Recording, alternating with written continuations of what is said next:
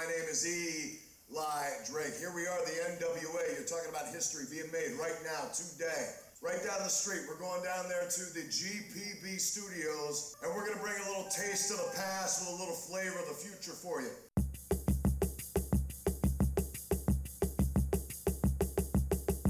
Hello, my name's Adam Spring, and this is a remotely interested podcast hosted at remotely interested.com for some and remotely interested.com for others. And that soundbite at the beginning was from Eli Drake, and it's a little bit of an indicator of what we're going to be talking about today. And I'm going to introduce my, my partner in crime, as always, Ravi Abbott, but I'm also going to apologize to him as well. So I'm sorry, Ravi, that we're doing another wrestling episode. Ah, it's been a bit of a wrestle fest recently, but I've kind of really enjoyed it.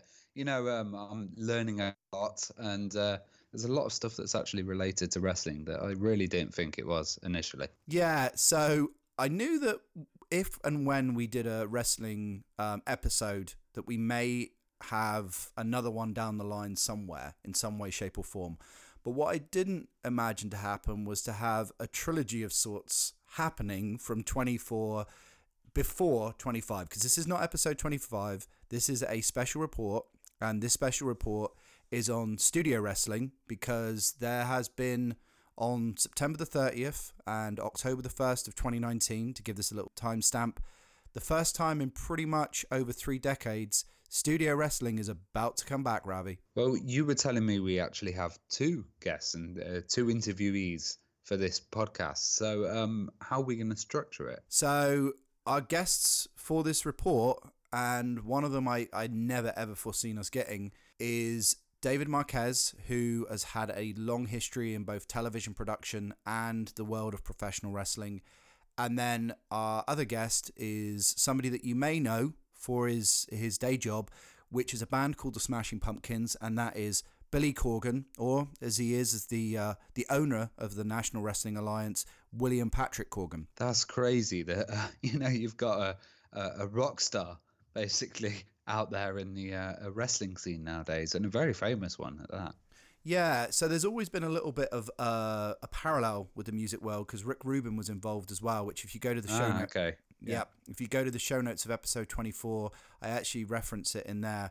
But this was, you know, it was totally unscripted. Um, and really, that's you know kind of a, a parallel to the show that uh, I went and seen last night as I'm as I'm talking to you about this because I did go to the studio show, uh, show last night, Ravi. So the way we're going to structure this one today is we are going to go into David first. Then we're going to come out and we're going to basically have a little bit of a discussion about it.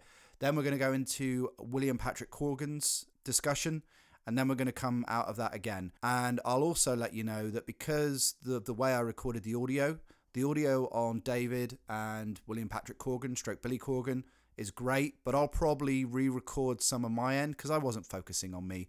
I was focusing on them. And it was it was kind of live in a gym, wasn't it, as well? It was actually live in a Hard Rock Cafe. Oh, nice. so own classy, my friend, classy. It was Hard Rock Cafe. So that's the way we're going to do it. And I guess the best way to do it is, is Ravi, do you want to introduce our first guest? Yeah, so our first guest is David Marquez. Well, like you said, I all I've ever done was produce studio wrestling.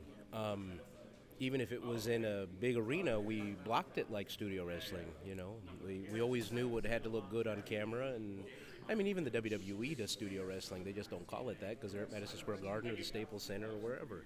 Um, there's there's one way to shoot wrestling, and uh, I, there's a lot of people who tried breaking that line. Ring of Honor tried it on HDNet. You know, they had cameras kind of flying around, and it didn't work. Uh, SmackDown tried it for a little while. It didn't work. Uh, so you go back to the standard uh, camera setups and whatnot. AEW, I think, thought that they were going to go a different direction with their production too. And when you look at their their plot, their arena plots, it's identical to Raw. So there's only one way to really do this. Um, but it, it feels really good to come back into a studio setting uh, my show, Championship Wrestling from Hollywood, is done the exact same way. We're just in a theater, not not not a. Um, uh, thank you.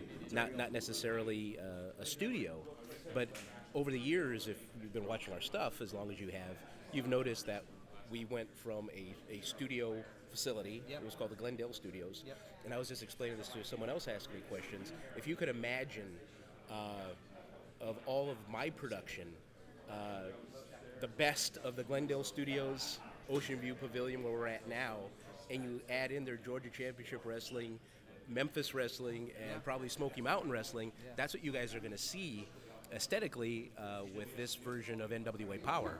So uh, it's really cool to actually sit there and see the layout and the plot. And I've done stuff here. Actually, I was at the Techwood Studios in the beginning of my career, and the stuff uh, early on in WCW um, with Harley Race and Gordon Solie. So I've been very fortunate to peek in on a lot of things in Channel 5 in Memphis with Randy Hales and Jerry Jarrett and, and uh, Corey Maclin. Uh, so I've done a lot more than people probably realize and been around uh, way longer than people realize. I'll be 30 years in February in wrestling. That's impressive. Yeah, That's a long time you. in wrestling as well. And and still have a, a better than decent name. So, uh, no, I'm very proud of what we've done. And, and like you said, st- yes, I've championed studio wrestling. I love studio wrestling. and I'm proud that William and David love studio wrestling too, and we'll be able to present it that way. there has never been a better time for the history of wrestling. You know, in the old days, it would have been analog tape swapping, but now we have the ability through things like YouTube and streaming services to really get all flavors of whatever type of wrestling you actually want from whatever era. How important do you think it is to look to the past and look at the history of wrestling and I guess in a way as well, not to necessarily focus on just one aspect of its history, but to get a, an overview, shall we say. I think the history of pro wrestling is extremely important. You can't. you always have to go back to the fundamentals of whatever it is. Like I'm a big animation buff, so you you have to go back to the early days of uh, of McCay and the early Felix the Cats and to the early Mickey Mouses and Koko the Clowns if you really want to bring animation. If you've noticed with the trends in animation recently, and where they're taking that and, and trying to not reinvent it, but put a twist on it for newer eyes. But it's really traditional stuff. Uh, when you watch professional sports on television, it always goes back to the thrill of victory and the agony of defeat. You know, uh, that wide world of sports mantra. In pro wrestling, exact same thing. I don't think we need to dwell on, and we, in pro wrestling, for some reason, people love to dwell on the past and not celebrate the past. Yeah. Um, you, you can't you can't move forward if you're stuck. Yeah, yeah, yeah. You know, and again, with uh, a huge Walt Disney fan, me uh, Yeah. as the man Walt Disney. Yeah. Uh, he would he always said Disneyland's not a museum. You have to always plus it. You have to always change it. It always has to evolve. Yeah. And every time like a, a favorite attraction goes away, there's an uproar about it. You know. Yeah, yeah, yeah. But you have to make way for now. I don't. I didn't want to see the rivers of America at Disneyland cut in half so that they can build Star Wars uh, experience. Yeah, But that's what they did. Yeah. And I went there, and it's a beautiful looking thing. I'm not a Star Wars fan. I'd much rather sit on the Mark Twain and go around the rivers of America and and, and, Disney, it's what we and, and enjoy and enjoy that additional seven minutes of just floating in the water. Um, but to, pro wrestling's the exact same way. Um, you have to go back. You have to celebrate, but don't be stuck in it. You, you really have to push forward. Like what we did with Adam Pearce and Colt Cabana and that Seven Levels of Hate stuff. Yeah. We took, from what I feel, the very best of the fundamentals of presenting professional wrestling and storytelling and allowed Adam and Colt to to really amplify that in an and I hate the word indie but but in that Work with that modern sense the modern sense for the modern people to understand it the internet influenced fans Yeah. uh, and feel like it's theirs Yeah. but in reality what we were doing was just Bill Watts brawls Yeah, yeah, yeah, yeah, and bloody messes and all that kind of stuff. So, uh, and we had the opportunity to do that. At least I was a part of six of the seven. Uh, the seventh was taken away from me. Um, but, uh, but yeah, that's it's, i i it's exciting to go back. I, again, don't dwell, celebrate, move forward, and progress. Similar to Colt Cabana, who built up a wonderful sort of independent uh, wrestler vibe around him, and you've done the same thing in a way in terms of your position in professional wrestling. And you know, as you said uh, prior to this, you know, as a nice guy, which I think is awesome. Where do you think, in terms of, you know, I guess in a way, looking at it from the distribution point of view, there's never been a better time with the internet for wrestling to be around. How do you think the internet has been important or has it been important to wrestling? I think the internet has changed wrestling 200%, and that's not necessarily a good thing. Um, I, uh, I'm, I'm very much a traditionalist. Um, in the late 90s, early 2000s, uh, when things were really being exposed, probably when you started getting into it um, uh, from that level, we couldn't keep secrets anymore. And secrets are important to what we do. When you expose everything uh, to the public, you know, the magic's not there.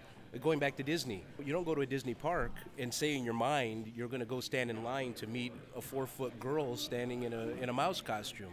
No, you're going to see Mickey Mouse. You know, and that's that imagination.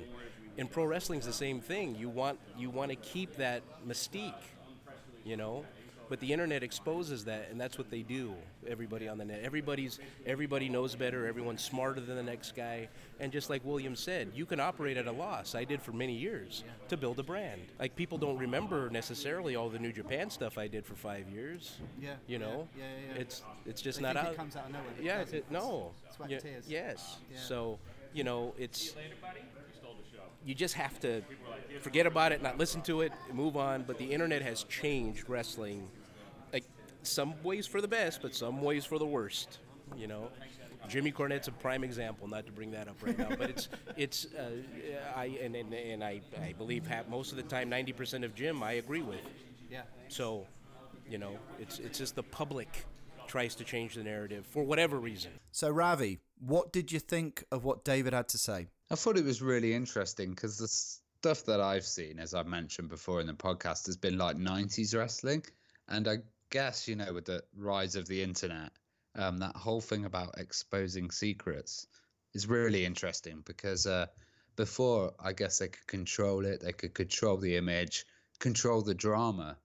But now it's probably spilled out. There's leaked videos of stuff, you know, and uh, it may be harder to kind of ma- maintain that wrestler's personality or persona. Yeah, and the other side of it is, I also thought, considering that we've had a Catmull on, his uh, the way David referenced Disney, you know, and looking at the what Disney was doing. So it's yeah. you know it's clear that they really think about the storytelling from a technical point of view as well, which I imagine is a lot of where the history comes into it as well. Particularly having seen a studio show in action now and how they set it all up. It's definitely, you know, you're thinking about it from the point of view of the lens of the camera. And it's it's maintaining that illusion, isn't it? And Disney are masters of illusion. That's yeah, that's actually that's a very good point. I think the other thing that was really interesting about what David had to say was also, you know, that juxtaposition of how the internet has changed everything to the versus the way it was previously. And like you were saying about, you know, not just the the mystique of it, but I guess the interactions with the fans as well, right? Yeah, definitely. And I guess there's more communities forming around it, whereas you know you just usually find your few few wrestling friends and then kind of uh, all discuss what happened on Sky or, or whichever channel you are watching it on. But now I guess you can go to forums, you can fully fully get immersed in it. Yeah, and I think in a way, the one thing I've learned from dragging you on this odyssey, this wrestling odyssey that we've been on for the last uh, couple of outputs from the remotely interested channel is. I think it's really teased out this idea of, you know, we discussed it before in episode 24 about theatre, but if you think about, you know, a good play as kind of like a mirror to society, like holding up a mirror to society. I think in a way wrestling's similar, right? Yeah, and and it's always kept within the theatre. You know, um, you you're not going to go and go up to a West End or a Broadway star when they're in the middle of uh, KFC or something. But you know, if if you were going to do that with a wrestler, you'd expect the wrestler to still have his personality, I guess. Yeah, and the interesting thing about recording this after I went to the studio event is being in the audience last night and throwing in a few things uh, that came out like Mama Storm and Dawson's Creek. You'll know more if you watch the uh, the actual episodes of the NWA TV tapings. By the way, I think the interesting thing about that is there's an intimacy t- to it if you're doing it in that small kind of setting, right? Because the audience are interacting with the wrestlers in ways that they wouldn't necessarily if they're doing it in a larger stadium right? Because Yeah, you can get yeah. instant feedback. So I thought that was very interesting. And tying it back to episode 24, I think it drew more of the themes out of that episode as well when I was watching it. It was it was fascinating. Like I'll take you to a show, Ravi. I'm going to take you to a wrestling show if, if you ever come visit. Definitely. It's really interesting, actually, you say about feedback, because if you think about it, with the television, they had literally no feedback from any of the customers. You know, you'd maybe get an idea of what merch they were buying, but, you know, now with the internet, you're going to get comments, you're going to get likes, emojis, stuff like that. And you can kind of gauge if something's being popular. Um, with TV, it was just ratings, really. That was probably the only interaction that they had. Yeah, absolutely. And it's interesting you should say that because when we were outside the press event, I actually met a really nice guy called Jay Cal who's been following the uh, NWA for an insanely long time. Like he's very, very detailed, even on the obscure stuff. And he was saying that one of his friends actually he looks at all of the analytics for this stuff. You know, so to be able to get that sort of analytical feedback now, Yeah. you know, from like the audience pages and fan pages, finding out your demographic, your uh, your kind of age of people watching, you know, the location. Well, that's really essential, isn't it? Yeah, especially when it comes to weaving in the narrative. So I guess you know, do you want to introduce Billy, or do you want me to introduce him? You go for it, Adam. Okay, so into part two of this report, Ravi, we are now going into our interview with Billy Corgan, and we are going into the part where we talk about the connection between the music industry and wrestling. Uh, I've been asked that question a lot, and I've never really had a good answer. I mean, it's a similar ideological frame, but beyond that, I think it's just it's kind of like gazing over the fence and thinking that looks like fun, and kind of romanticizing what is what it looks like on the other side. And of course, when you get on the other side, you realize it's just as complicated a business as the one you're in. Yeah, yeah. I mean, uh, when I worked with Rick um, last couple of years, all he wants to do is talk about wrestling, and he talks some about working uh, with Jim Cornette and Smoky Mountain, and you know, losing a bunch of money, and you know, but he, he, he loved it, and he really, and he still goes to you know WrestleMania and stuff like that. So, I don't know if you grew up on it and you love it and you have access, I think maybe that changes the dynamics. I mean, part of the way I got sucked into wrestling was I would go to shows in the late '90s and early 2000s, and I got to know people. You know, I became friends with people, and, and I would, as a fan, I would have never had that entree. You know. But then they would also trust me with stuff because they thought, well, he's in the business by extension, so they would tell me stuff, kayfabe stuff, and. Uh, you- Oh yeah, yeah. I mean, I used to call Jeremy Borash on the phone like during the WCW Russo meltdown days and get the get the inside dirt on like the shit that was going on. I just couldn't believe what he was telling me. You know, I was just like some fan watching the shows in 1999 or 2000, whatever, and then I get the, the inside Jeremy Borash report. So I just got sucked in. I just thought the business is so fascinating. I'm still fascinated by the business. Um, I guess that's part of my motivation is I actually want to change the business and update it to more of a, uh, a more fair, talent positive 21st century mindset. Get it out of the old days where there's this sort of contentious behind the scenes relationship between management and, and talent. I think I think we're into a different era now. And I think you see with UFC where they at some point they started to wrap their head around the fact that they need to be they don't just need to be in the fight business, they need to be in the personality business. So a guy like Chuck Liddell remains valuable to the UFC past a fighting career or a George St. Pierre. Where in the old wrestling mentality, well, if you weren't going to go out and take bumps, I got no use for you. And um, and I, I think the NWA is the perfect vehicle where we can have that balance of of uh, the legends, and I mean it's perfect for us. I mean we, we have no problem with that. We we think as long as you can walk and talk and, and people know who you are, you're you're part of the product. You you know. Um, you know, Magnum TA is a perfect example. You know, hasn't wrestled for how many years since since the you know the, the tragic. Not only do I remember the guy's a tremendous promo, has a tremendous knowledge, tremendous history. I mean, why is he not in the business more? Uh, to me, the fact that he's not an active wrestler is kind of irrelevant, and I don't mean that in any disrespectful way to how his wrestling career. And I'm saying is like this is a man who has val- value, talent, charisma, you know, and, and I'm and I'm like I want him in the business. I don't want him like the guy that you you know bring out every once in a while. I'm I, I want him in. Oh my God, are you kidding me? It's like talk about a resource. I mean, just to even just have his knowledge around, and I, I just that, that's what I love about the NWA is it's a it's a very comfortable portal to work past, present, and future.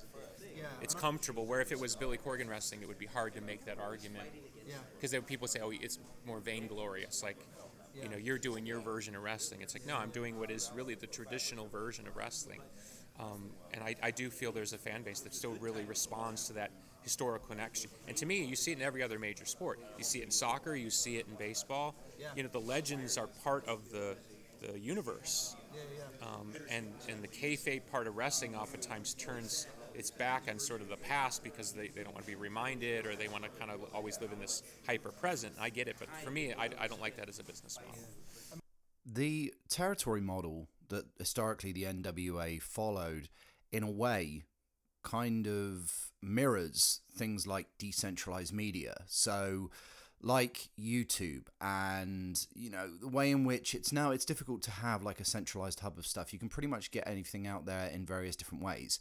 And obviously the NWA territory system where you had different territories but you had commingling of talent and then core talent there's there's kind of a similarity there. I was wondering if I could get your thoughts on that. Look, look at the look at the the, the, the, the diminishing hegemony of the New York Times and how they've now they've become hyper partisan. They've gone from the industry standard to like they had to pick a side to maintain their readership, and now they've gone hyper political, and which undercuts their core value. And I, to me, that's really strange. It's like, of course, it would be decentralized at some point. You can't. There's nobody can remain. Can, nobody can have a hegemony over anything. I mean, the NFL numbers are declining.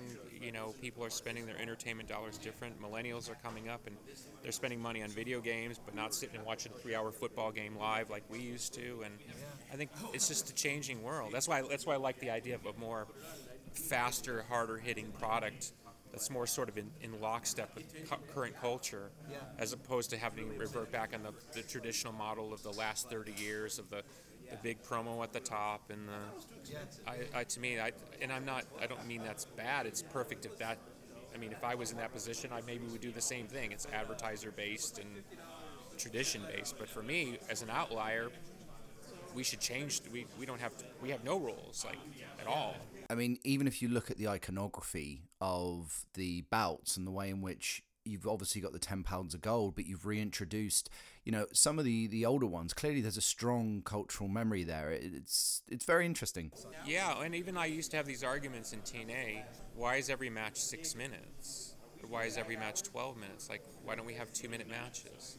UFC comes out and it's a big hype, and they do the hype for eight weeks, and the guy comes out and knocks the guy out in the first punch. And then the storyline becomes how does he recover? Why don't we do that? Well, you know, you got to protect this. And it's like, why? Like, it's like saying to a Breaking Bad writer or a, a writer for a, you know, Stranger Things, oh, you can't do that. You got to protect the this sort of unwritten rule that every match should be no shorter than six. You know, the go- wrestling gods have decreed. I, to me, that's all. That's all got to go. It's interesting as well because Jim Cornette has also commented that MMA really is kind of now more pro wrestling than pro wrestling is. to Dana White's credit, they stole all the heat off of wrestling and just left it in the dust. And I think wrestling has recovered. There was a time where I wasn't sure it was going to recover. I think it has recovered. But yeah, I mean, UFC just took that model of like, and, and even, you know, you'll see it with UFC matchups. They don't work babyface heel. Sometimes they work heel heel. Some of the biggest matches are heel heel. Just guys cutting the shit out of each other. Look at Khabib and and McGregor. I mean, who's the babyface in that? To their fans, they're baby faces, but from a wrestling point, they're both heels. McGregor, uh, Khabib jumps out of the ring and right? Does, is, is, is it not drawn? You think if they do another, if they do Khabib McGregor too, it's not going to draw? You think they're not going to use the promo packages of them cutting each other to ribbons and McGregor saying shit about Khabib's wife and going after you know his religion? I mean, you think they're going to leave that out? I'm sorry, that's just that's why people tune in to watch. They like the, the resolution of the conflict. So originally, you had a 20 year plan for the development of the NWA. Oh yeah, it's still going. Where are you down that 20 year plan? About two two years. You want two years down? Yeah, yeah. I think um, it's very hard for people to understand, um, uh, and I don't mean it in any uh, condescending way. I think it's hard for people to understand that if you if you're gonna if you're gonna truly grow a business, um, there are things you're gonna do that you're just gonna have to accept in year two. You're not gonna get what you're gonna get in year six. But if you do it right in year two, you'll get to year six, and that's sometimes it's hard to explain to people. Um, uh, you know, we've had very good, re- you know, partnership relationships with uh, Ring of Honor and stuff like that, where we've been able to use their stage and work within their world. So for this is a big thing now. Okay, now we're stepping out on our own stage, but it took a long time to get here. I could have blown this money right out the door, and we could have done exactly what we're doing. But it, it took this much time to actually build the relationships with talent, even for talent to buy to buy into the idea of like, well, why would I sign with you as opposed to pick another company, or why when I can be on national TV, even though I'm making less money, I'm on, t- you know, to explain to talent like this is a different vision here, and and then to go out and execute it and show consistency and not waver every time, you know, uh, when when uh, you know, of course we'd heard all the all the scuttlebutt, um, you know. Mysteriously, about two years ago, out of nowhere, Turner reached out to us and wanted to talk to us, and we went and met there. Um, we talked about it a little bit, but you know, they pitched us on the whole model that basically became the AEW model with Turner. Now we don't know if that was an early, like they wanted somebody. We don't know. We don't really know. And at one point, even after we heard the AEW thing was going to happen, Turner circled back to us again. Maybe we were leveraging the deal. I, you know, we don't really know. But they were pitching us on what is now the AEW model, which is great because all power to them. I mean, fantastic platform and, uh, and huge audience upside. But as you're wandering through the wilderness, and you know, we've always tried to keep our business very quiet about what we're doing. You know, you get this thing of like, well, why aren't you doing X, Y, or Z? And you keep saying, but we don't have to. Like, blowing money doesn't prove anything. How many promotions have started and died, or somebody from Hollywood throws in a million and I guess another side of it is you've already proven yourself in a way because you know obviously very successful musician and stuff, but with the NWA really you you know you don't have anything to prove. I, I well, it goes even to the, the idea of offering the, the product for free. I mean, I played for free a million times. And then once the band became successful, when I, I've been successful ever since. So trying to get the NWA to a status of relevancy where it's like it's considered creatively, emotionally, spiritually within the greater realm of wrestling, how do you calculate what's that what that's worth? Yeah, yeah, yeah. You know, ECW, which I loved, you know, um, uh, even when they were doing, even then when they were successful, a lot of the people treated it as still kind of like, well, it doesn't really belong, or Jerry Lawler, extremely crappy wrestling, or whatever.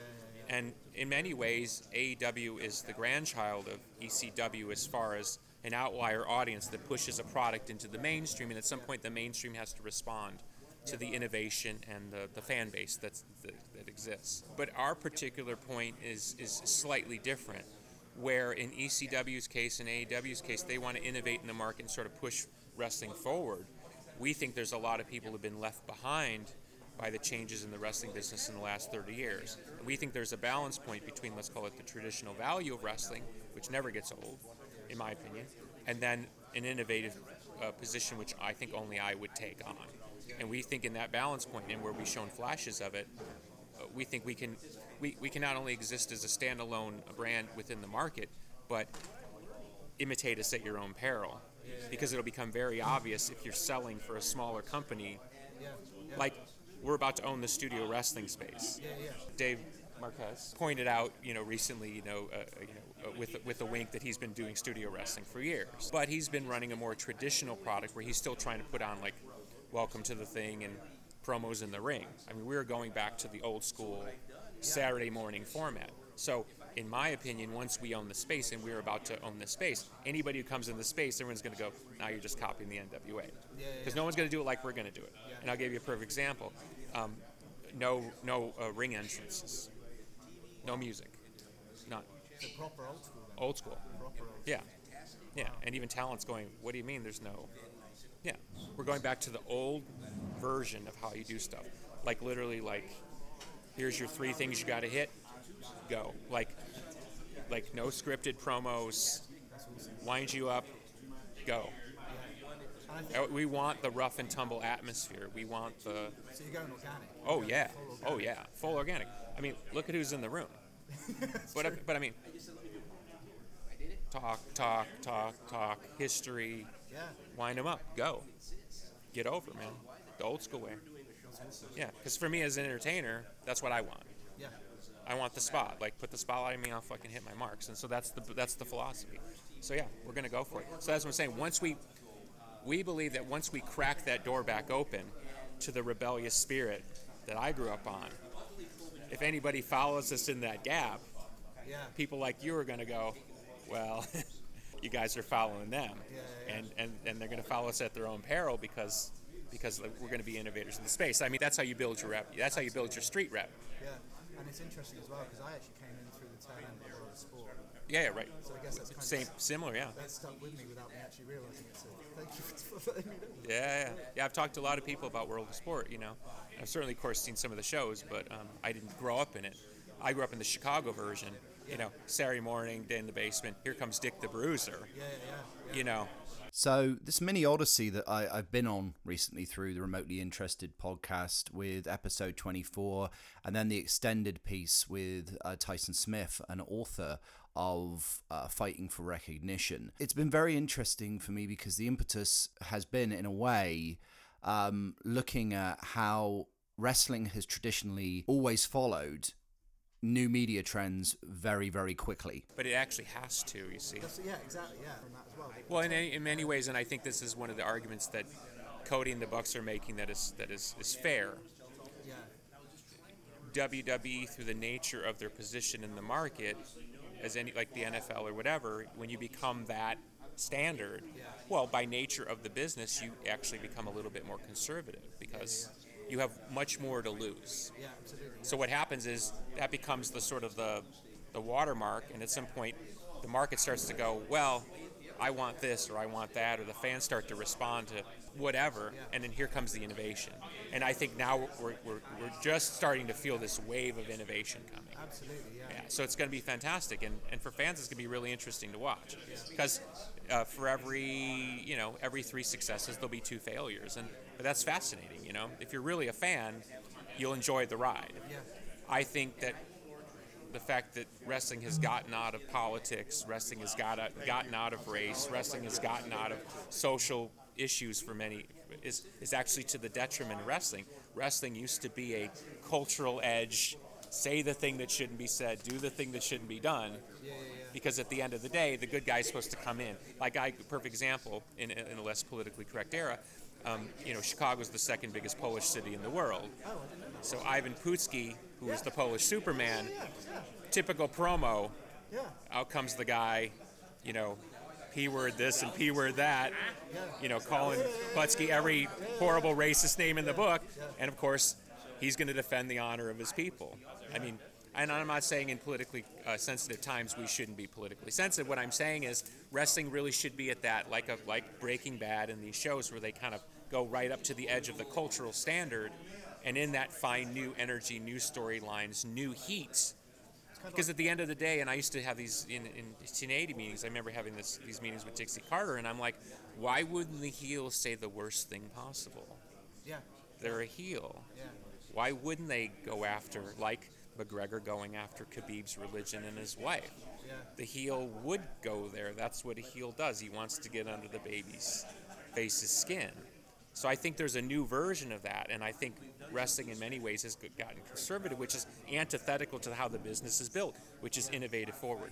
Okay, so Ravi, as someone with fresh eyes on all of this, you know, because I'm still pretty close to it, we're literally recording this pretty much less than 24 hours. I, I experienced the entire studio wrestling thing. What What are your thoughts on those interviews? I think really interesting, and especially what Billy was saying about the rise of UFC, because um, I don't know what it's like in America, but MMA and UFC is like absolutely huge over here in the UK, and it's it's interesting because it's kind of um, I really don't like UFC. I think it's too brutal, and uh, I, I just really think it's a negative thing. I know people are probably going to kill me for saying that on a on a podcast, but um, for me, wrestling has that kind of disconnect where UFC kind of really is just feels like you're watching something grim. Um, and you know, he's mentioning Mc- McGregor and stuff there. Like I've seen video footage, as everybody has seen, of M- McGregor going around acting like a complete idiot, smashing up LA, doing all of this. And this is the the connection between boxing uh, fighting and like UFC and wrestling. It's it's really odd, and it's like as these kind of you know Irish fighters or bare knuckle people start to enter it, it gets a lot more brutal. And I don't know. It's it's like has the wrestling audience grown up? Have they grown up to want something more brutal, or or you know, it's it's weird. I think it's it's. Uh, a strange thing UFC. I really don't like it. I prefer traditional boxing to be honest. The the interesting thing about accidentally doing this trilogy of sorts, right? So coming back to this idea that we've that we've interviewed a teacher of wrestling and a performer in wrestling and then, you know, a sociologist, an academic, a PhD level person that's written a book and then going to a promoter in a studio setting which you know the studio setting is this is this is reviving this genre of wrestling in a way on a, on a bigger scale because obviously David has been doing it for an extended period of time. There's this I think there's there's now different audiences for different aspects of the world of professional wrestling right I think the coming back to the original reason why this or these series of uh, episodes in various different forms came about is because I always had this fascination with wrestling's relationship to the media. And I think there's such a diverse way now in which you can get your connection to the fans out there, right? Whether it's YouTube, whether it's TV, whether it's forums, whether it's other forms of uh, social media, that it's really whatever audience you're going to attract right? I think I think that's probably the answer to it. And I, I totally agree with you with the MMA. I don't really I think it is just too brutal in one respect. But then again, as you said, it kind of came out of street fighting, right? So it's always going to have that element to it. Yeah, it's it's, it's kind of come out of guys in car parks beating the crap out of each yeah. other. You know, when boxing has been about discipline and about you know kind of beating your opponent in the ring and that's it and that's what's spilling out the non kind of discipline of um, UFC, I think, or MMA with people like McGregor, but also like like the point that he makes about throwing money at it because it seems like a lot of money's been chucked at UFC,